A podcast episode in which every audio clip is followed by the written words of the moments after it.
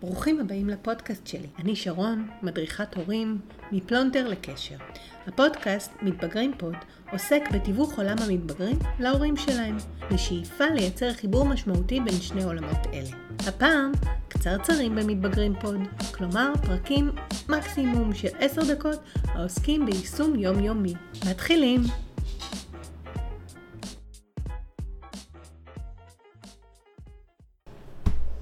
היי, איזה כיף שחזרתם אליי. אה, אנחנו בפרק השני של קצרצרים פוד, בנושא של שיח רגשי.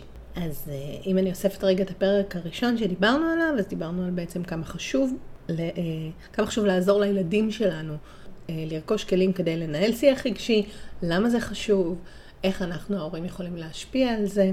כמה חשוב לתת לגיטימציה לרגשות ולעשות איזושהי חקירה רגשית כדי לדעת אה, להגיע לקומה התחתונה שיש מאחורי הרגשות הראשוניים האלה שצובעים את הכל בצבע שלהם, כמו כעס. עכשיו אנחנו ממשיכים בעצם בכלי נוסף שהוא ממש חשוב, שזה האפשרות לתקשר את הרגשות שלנו. האפשרות לבקש עבור עצמנו, האפשרות לדבר את מה שעובר עלינו. ולא לברוח לאיזושהי התנהגות שיכולה להיות התנהגות מפריעה או שגורמת למריבות. אז על מה אני מדברת בעצם? אם אני מספרת את הסיפור שהתנהגות היא שפה. התנהגות, כל אדם מתנהג בצורה מסוימת שהיא לא מתאימה לו, שהיא בכעס, שלא מאפשרת לו להגיע למי שהוא בעצם. זאת אומרת, זו התנהגות שמכסה על איזשהו אה, צורך שיש לו באותו רגע, איזשהו רגע שהוא חווה, איזשהו אה, משהו שהוא היה רוצה שהמציאות שהוא נמצא בה כרגע תהיה אחרת. יש לו קושי מול המציאות. יש איזה שהם צרכים שהוא חלם שהם יקרו והם לא מתגשמים.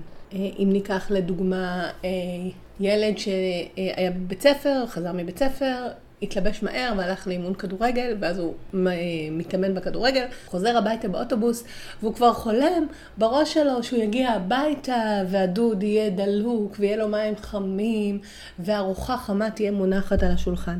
אבל באותו אחר הצהריים ההורים שלו, אבא שלו לא בבית, או שאימא שלו לא בבית, וההורה השני עסוק בדברים אחרים. והוא לא חשב על הרגע שהילד יחזור רעב. לא חשב על הצורך הזה שעלה בילד. מה יקרה? אותו ילד יבוא, יפתח את הדלת. כנס הביתה, יראה כבר שהבית או שההורים אינם או שההורים עסוקים, אין שום ארוחה על השולחן, המים קרים, הוא צריך לדאוג לעצמו. פשוט המציאות מתפוצצת אצלו מול הפנים, הוא כבר דמיין, כל הנסיעה באוטובוס הוא דמיין, איך הוא יגיע הביתה והכל יהיה מסודר ויהיה לשביעות רצונו, ואיך הוא יוכל רגע לנוח מכל אה, תלאות היומיום שלו. וכשהוא פותח את הדלת הוא עוד לא הספיק להיכנס הביתה, הוא כבר מבין ש... שיש אכזבה. אז קודם כל הוא צריך להתמודד עם האכזבה. ואחרי שהוא מתמודד עם האכזבה הוא צריך להתמודד עם זה שהמציאות הוא לא כמו שהוא דמיין אותה. והדבר השלישי שהוא עושה, הוא צריך להתמודד עם זה שהוא חשב שמבינים אותו בלי שהוא ידבר. הוא חשב שכולם חיים בתוך הראש שלו וידעו לראות את הצרכים שלו בלי שהוא יצטרך לתווך אותם, בלי שהוא יצטרך לדבר איתם. ואז הוא נכנס הביתה ומתחילה הרבה פעמים מריבה, או איזשהו תסכול, או שהוא שהוא לא עונה, או שהוא עונה בעצבים, או שהוא טורק את הדלת. כל מיני דברים שבעצם יכלו היו להיפטר ממש בקלות.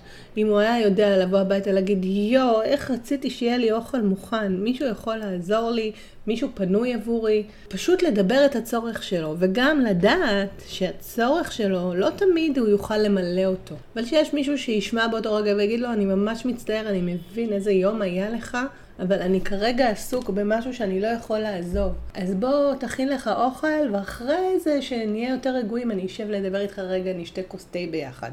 כל מה שהוא היה צריך זה היה הכרה בכך שהמציאות שלו, הצורך שלו הוא כזה, שהמציאות לא עלתה בקנה אחד, ואז מישהו שיסייע לו רגע לחזור לה, אה, להרגיש שרואים אותו ולהיות עטוף. אחד הכלים החשובים בעצם שאני אומרת זה לדעת מהם הצרכים שלנו ולדעת לתווך אותם. עכשיו אני יודעת, אני מניחה שכל מי שמקשיב ושומע יגיד, אבל זה משהו, זה כל הזמן אני צריך לדעת מה עובר עליי, מה קורה איתי, אני צריך להגיד לאחרים. לפעמים אני רוצה שידעו גם בלי שאני מדבר.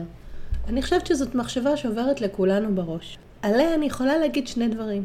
הדבר הראשון זה האם אנחנו רוצים חיים שיהיו יותר טובים עבורי ועבור סובביי, האם אני רוצה שהתקשורת ביני ובין סובביי תהיה יותר טובה, האם אני רוצה שהחיים שלי ייראו בצורה שמיטיבה איתי.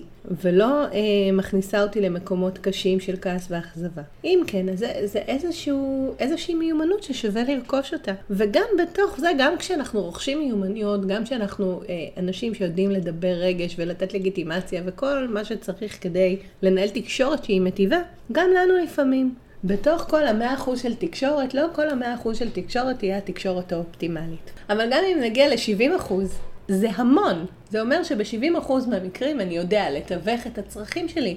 אני יודע קודם כל, השלב הראשון זה מה שדיברנו עליו בשבוע שעבר, אני יודע לחקור ולדעת מה אני זקוק, למה אני צריך, מה עובר עליי. והדבר השני, אני יודע לתווך את זה החוצה. וככה לסייע, לגייס את הסביבה, לעזור לי ולתת לי את מה שאני צריך. אז בעצם השיח הרגשי עובד על שני המישורים האלה. על הדבר הראשון זה להבין. להבין בכלל מה קורה לי בפנים, מה הרגשות שלי, מה, איזה כפתורים עובדים אצלי, מה מדליק אצלי.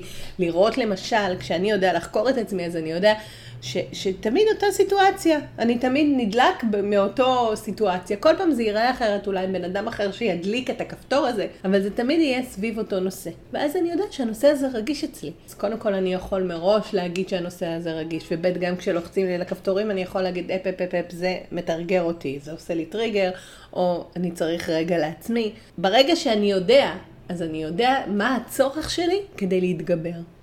וגם הסיפור של אכזבה ממציאות. המציאות, יש את המציאות כפי שאנחנו בוראים אותה בראשנו, איך שהיינו רוצים שהיא תהיה, איך שאנחנו מצפים מהמציאות שתהיה, מה יקרה לנו, לאן אנחנו הולכים, מה המטרות שלנו.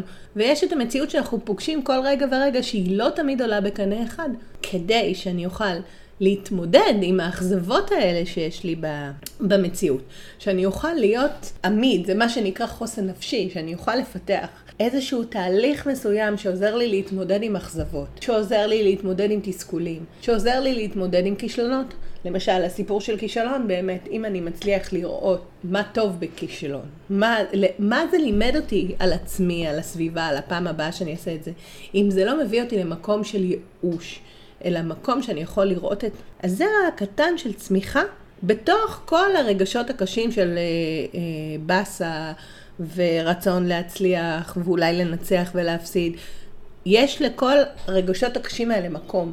אבל בסופו של דבר כשאני מסיים לאבד את התהליך ואני מקבל את התמיכה, אני יודע שמהדבר הזה אני אצמח וזה לא יגרום לי להימנעות, זה מה שבעצם מייצר אצלנו, מייצר אצלנו השיח הרגשי, האפשרות להיות מחובר לרגשות שלי, שאני מבין שאני עצוב, שאני מבין שאני מאוכזב, שאני מבין שאכזבתי את עצמי אולי, אבל אני יודע לעשות עם הדבר הזה, לתת לזה לשהות. אני יודע קודם כל מה עוזר לי כשאני uh, במצבים האלה. אני יודע מה יכול לעזור לי להתגבר על המצוקות שלי. יש כאלה שזה מוזיקה, יש כאלה להסתגר בחדר, יש כאלה לעניין אה, של למשל לאכול משהו טעים. להיות בחברת אנשים שאוהבים אותי, כל מיני, כל בן אדם עם, היכ... עם מה שעוזר לו להרגיש יותר טוב אחרי אפיזודה שהיא לא פשוטה לו. אבל בסופו של דבר, אחרי שנתתי לעצמי את המקום ואת השהות והשתאיתי ולגיטימציה למה שאני מרגיש ועבדתי מאוד קשה ולא הצלחתי, אחרי כל זה, אם אני מסוגל לבוא וגם לשתף בשיחה, להגיד, לא, אני, קודם כל לקחת אחריות על איפה אני לא הייתי בסדר ומאיפה אני יכול לצמוח בסיטואציה הזאת. מה לא עבד אצלי כמו שצריך, מה צריך לשנות בפעם קודמת, זה החקירה העצמית הזאת, וגם האפשרות להגיד, זה בסדר. לא תמיד מצליחים, כי אלה החיים, ופעם אחת אתה למעלה ופעם אחת אתה למטה. בני אדם כל רגע צריכים איזה אני צריך. זה... צורך זה משהו מאוד חזק. ואם אני יודע לתווך את ה...